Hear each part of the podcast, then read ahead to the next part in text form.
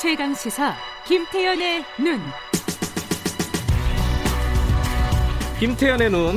김태연 변호사 나와 계십니다. 안녕하세요. 안녕하세요. 네. 오늘은 어, 요즘 요 얘기가 뜨거워졌습니다. 이게 네, 워낙 유, 사, 사실은 법조 이슈가 별로 없어요. 그렇지. 코로나도 코로나 있고 총선도 엔, 있고. 네, 총선도 있고 그래서. 네. 네, 그래서 지금. 근데 법조 이슈 중에 이게 네. 이제 가장 뜨거운 건데 지금. 뭐 어제 이제 어제 저녁에도 모든 메인 뉴스에서 최근에 이걸 네. 보도를 하더라고요. 오, 저 아침 조간 신문이랑. 뭔지 네. 청취자분들한테 안 알려주고 이렇게 계속 얘기를 해서 답답하실 네. 것 같습니다. 윤석열 검찰총장 장모 최모 씨 네. 어, 의혹들이 여러 가지예요. 사실은 여러 가지인데 네.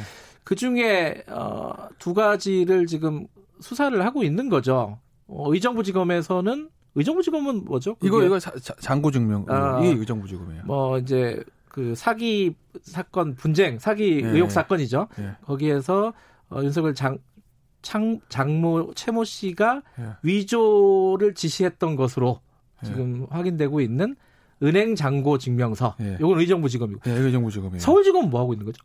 서울지검도 그건 제가 정확히 모르겠어요. 아, 서울지검은 네. 그 다른 수사를 하고 있습니다. 그 도이치모터스요? 아니 아니 아니. 네. 그거는 그거 말고 그 스포츠센터 네. 정재택 씨, 정대택 씨. 어, 잘하시네.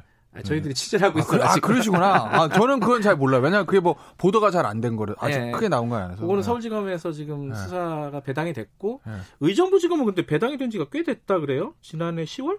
뭐 그렇다고 하죠. 근데 통상적으로 이거는 네. 어떻게 봐야 됩니까? 일단 일단 사건부터 설명을 드려보세요. 저희끼리 네. 알면 안 되니까. 아. 이게 뭐냐면 다 아시는 줄 알고. 네, 윤석열 총장의 장모 최모 씨가 이천십삼 년에 네. 삼백오십억 대 은행 잔고증명서를 위조를 해서 네. 부동산을 매입한 때 투자자들을 모집했다. 네. 이거예요. 네. 네, 이 이 의혹이에요.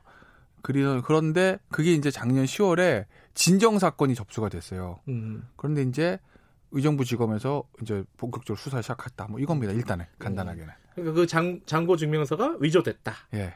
근데 이제 위조된지 아닌지 우리는 사실 알 수는 없잖아요. 근데 본인이 위조했다. 아, 그러니까 그 네. 얘기하는 거예요. 그러니까 원래는. 근데 이제 그 이후에 그 이후에 저 다른 재판에서 네. 이 최모 씨가 증인으로 나왔다는 거죠. 음. 그래서 이제 증언하면서 아, 이 문제 이게 위조됐다라는 음. 취지로 얘기했다라는 보도가 있었어요. 예. 이 이천십삼 년 사건이에요. 네. 근데 이제 어쨌든 공소시효요? 어, 공소시효가 칠 년이죠. 뭐 칠 년이죠. 이건 사문서 위조인가? 사문서 위조. 왜냐면은 공문서 은행은 사기관이잖아요. 사기관이니까. 공기관이 아니고. 그러니까 사문서 위조죠. 그, 그럼 공소시효가 뭐 이 주 남았다. 그 네. 어떤 데서는 뭐 경찰은 아니다. 이게 사월부터 뭐 작성을 해서 어, 언제까지 작성을 했는지 여부를 따져보면은 몇 개월 더 아, 남을 그건, 수도 있다. 어떻게 아, 봐야 돼요? 그거는 아직은 정확히 몰라요. 왜냐면 어. 저희가 그 사건 내용들을 예. 그 언론에 보도된 거 그거 이상으로 알 수는 없기 때문에 공소시효에 대해서는 아직 단정할 수는 없는데 대신 수사하는 입장에서 보면 네. 아니, 남아있을 거야 라고 하다가 보니까 어이구 아니네 하면 안 되잖아요. 음. 그러니까 제일 짧은 걸 기준으로 하죠. 내부적으로는. 아, 근데 이제 보수적으로 생각해서. 네, 보수적으로 생각해야죠. 아, 근데 이제 경찰 입장에서 보면 예를 들어 이게 뭐 위조된 시점 같은 게 삼월 말로 잡은 게 뭐냐면 거기 아마 잔고증명서에 예. 이천십삼 년 삼월 예를 들어 삼십일 일 이렇게 써 있으면 그래가지고 아마 삼월 삼십일 일이니까 예를 들어서 칠 년 해가지고 이천이십 년 지금이다 이렇게 아마 네. 본 것 같아요. 그런데 이제 경찰의 얘기들은 그 시점이나 이런 게 그 날짜가 아닐 수도 있다라고 보는 음. 것 같아요. 볼 음. 수도 있는 거니까. 네네. 예. 왜냐하면 예전 예전 좀 예전 얘기지만 그저 표창장 조국 전 장관 예. 그것도 실제로 표창장에 쓰인 날짜하고. 실제 작정 시점은 달랐다는 달랐죠. 거잖아요. 예. 그래서 공소시효가 얼마 안 남은 줄 알았는데 나중에 봤더니 여유가 있었던 거잖아요. 음. 그거는 이제 이것도 그럴 가능성을 아마 경찰은 보고 있는 것 같아요. 그래서 저희가 단정할 수는 없는데 내부적으로는 공소시효가 남아있다고 보는 경우도 있는 법적으로는요. 예. 이게 사문서를 위조를 만약에 오늘 했어요. 그런데 예. 이 위조한 사문서를 한 일 년 뒤에 이용을 했어요. 그럼 죄가 다른 거니까. 문서 달라요? 위조죄? 위조된 문서 행사죄는 달라요. 아, 달라요. 그러니까 두 개 이제 세트로 가요, 항상. 왜냐면 그렇죠. 위, 위조해서 가지고 있는 사람 어딨어. 행사하려고 쓰지. 위조한 네. 거니까. 어, 좋은데? 그러고 보고 있는 게 어딨어요. 어디다 쓰지. 그러니까 항상 위조 사문서는 네. 행사죄가 연결이 되니까 이 것 같은 경우에도 아직 보도가 본격적으로 다 되지 않아서 그렇죠, 제가 단정할 그렇죠. 수는 없는데 네. 이제 사, 부동산 투자 혹은 위치 목적으로 위조했다는 거거든요. 그럼 네. 반드시 사문서 위조뿐만 아니라 위조사무소 행사가 붙을 거고 그렇겠죠. 사기도 음. 붙을 거예요. 음. 왜냐하면 만약에 어이 김경래 씨 나 돈 이렇게 있으니까 투자 좀 해봐 음. 라고 얘기하는 순간 그 자체가 사기거든요. 돈을 실제로 유치했으면 사기 기수. 아니 근데 돈이 이만큼 있으면 그걸로 알아서 하세요 그럴 것 같은데 왜 돈 있다고 투자하는지 난 이해가 잘 안 돼. 이런 아, 이제, 맥락은. 그건 취재 한번 해보죠. 내부적인 근데 복잡한 사실관계가 아직 다 보도가 음, 안 돼서 맞아요. 그건 저희가 저도 모르겠어요. 근데, 이... 근데 뭐 이런 거 삼백오십억이 묶여 있으니까 예. 예를 들면 뭐 그런 가능성들이 있죠. 이것뿐만 아니라 일반적으로 나 돈이 이렇게 묶여 있는데 예. 그래 나한테 투자를 하면 나중에 이게 풀리면 아~ 뭐 정기예금이라든지 예를 들면 나 안전한 사람이야. 네, 네. 어, 돈 많은 네. 사람이야. 이런 네. 얘기죠. 네. 저는 이조짜리도 네. 봤으니까. 네. 자, 진짜 통장 사본 잔고증명서요? 이조짜리 가져와가지고 아 이거를 뭐 그것도 위조였어요? 찾게 도와주시면 얼마나 드리겠다. 그래서 고맙습니다. 안녕히 가세요. 그랬죠. 그러니까 어쨌든 또 위조였어요. 아, 위조인지 아닌지 아, 제가 몰라요. 확인 안 해봤죠. 아, 네. 아니 근데 여기서 궁금한 게. 네. 어, 사문서는 종류가 너무너무 많잖아요. 네. 아까 말씀하신 예를 들어 표창장을 위조할 수도 있고 뭐 그렇죠. 지금 여기 삼백오십억짜리 네. 이 네. 뭐 은행 잔고 증명서를 위조할 수도 있는데 네. 제 벌은 똑같아요, 형량?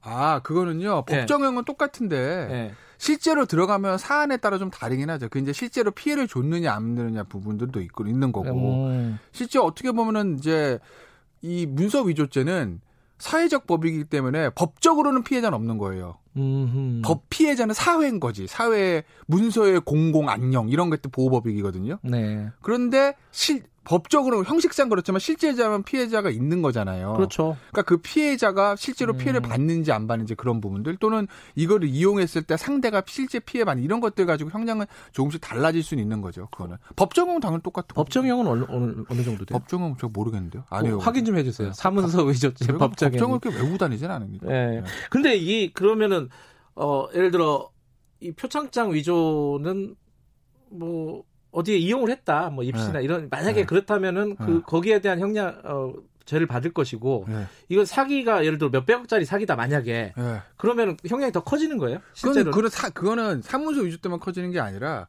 사기랑 병합이 되잖아요. 아, 죄가. 병합이 되겠구나. 네, 그래서 아. 그런 거니까 아. 이거 하나는 네, 그래서 되게 이제 문서 위조죄가. 네. 그거 하나만 달랑 나오는 경우는 별로 없어요. 예. 문서 위조, 행사, 행사는 항상 붙고 예. 그걸 가지고 뭘 했느냐에 따라서 이제 부동산 등기하면 공정증서 원본 부실기재 뭐 이런 것도 붙고 아. 예? 예를 들면 뭐 실제로 이용을 사기가 많이 붙죠. 예. 되게 문서 위조 그걸 가지고 뭘 하니까. 예. 예. 그러면 뭐 어, 그러니까 뭐... 이제 제, 지, 지난번에 그 저 표창장 문제도 네. 보면 거기 보면 이제 뭐 위계에 의한 공부집행 방해 뭐 아니야 음. 저. 고, 그다음에 업무 방해 이런 것들을 붙잖아요. 입시에 예. 쓰면. 예. 그래서 그런 거예요. 항상 어디를 음. 뭐 사용하니까 음. 단독으로 이거 하나 달랑 가는 경우는 많지는 않아요. 음. 아까 처음에 얘기로 돌아가면은 의정부지검에서 이거를 어 시월 달에 진정을 예. 받았다는 거예요. 예. 배당 진정을 받고 배당이 예. 됐다는 거예요. 예. 예. 근데 이제 불렀어요. 이제 진정인을. 예. 이거 좀 늦은 거 아니에요? 이제 진정 사건들이 좀 늦어요. 아, 원래는? 그건 왜 원래도? 그러냐면 음. 대부분 자 보세요. 피해를 봤어요. 예. 김경래 씨가. 앵커가 그러면은 네. 이거를 진정을 하겠어요, 고소 고발하겠어요. 뭐 대부분 고소 고발을 하죠. 다 하지 고소를 하죠. 그러니까 똑같은 거니까 네. 수사를 해달라고 했을 때 네. 내가 피해를 본 사람은 그 피해 내용을 제가 제일 잘 알고 있기 때문에 네. 고소를 합니다. 네. 그죠? 그리고 고발이란 거는 피해자가 아닌 제삼자가 해요. 네. 근데 진정을 하는 경우들은 네. 보면 이게 뭐 이 사건이 그런지는 제가 모르겠어요. 진정서 내용을 네. 제가 못 봐서. 근데 이제 보면 내가 확실한 피해자가 아니고 사건 관계자들이 예. 이러이러이러 문제가 있으니 살펴봐 주십시오. 이게 이제 진정이거든요. 예. 그러니 아무래도 수사기관 입장에서 보면 고소고발보다는 진정이 이 사건의 객관적 진실과의 거리감이 조금 고소고발보다는 먼다고 보는 경우들이 있고 음. 그래서 진정사건의 처리 속도가 좀 느리고 진정사건 경우에 내사 종결되는 경우가 많아요라는 얘기도 거기서 나오는 거예요. 근데 이게 고소고발보다는. 이제, 아... 검찰총장의 장모잖아요. 네. 이제 대상이. 네. 그것 때문에 늦어진 거 아니냐 이런 시각이 있을 수밖에 없지 않겠어요? 그거는 실제로 그런지 모르겠으나 외부에서는 그렇게 볼 여지는 있죠. 음, 아무래도. 음, 네. 왜냐하면 또 이 사건이 한두 개가 아니라서 네, 네. 이게, 이게 전반적으로 이게 수사를 네. 좀 적극적으로 해야 되는 상황이라고 제가 보십니까? 봤을 때는 어떻게 보세요? 변호사에서, 제가, 변호사로서. 제가 네. 봤을 때는 어떻게 해서 이제 털고 가는 게 맞아요. 그게 이제 음. 윤 총장의 남은 임기를. 왜냐하면 자꾸 뒷말이 남으면. 음흠. 그리고 윤석열 총장의 브랜드가 네.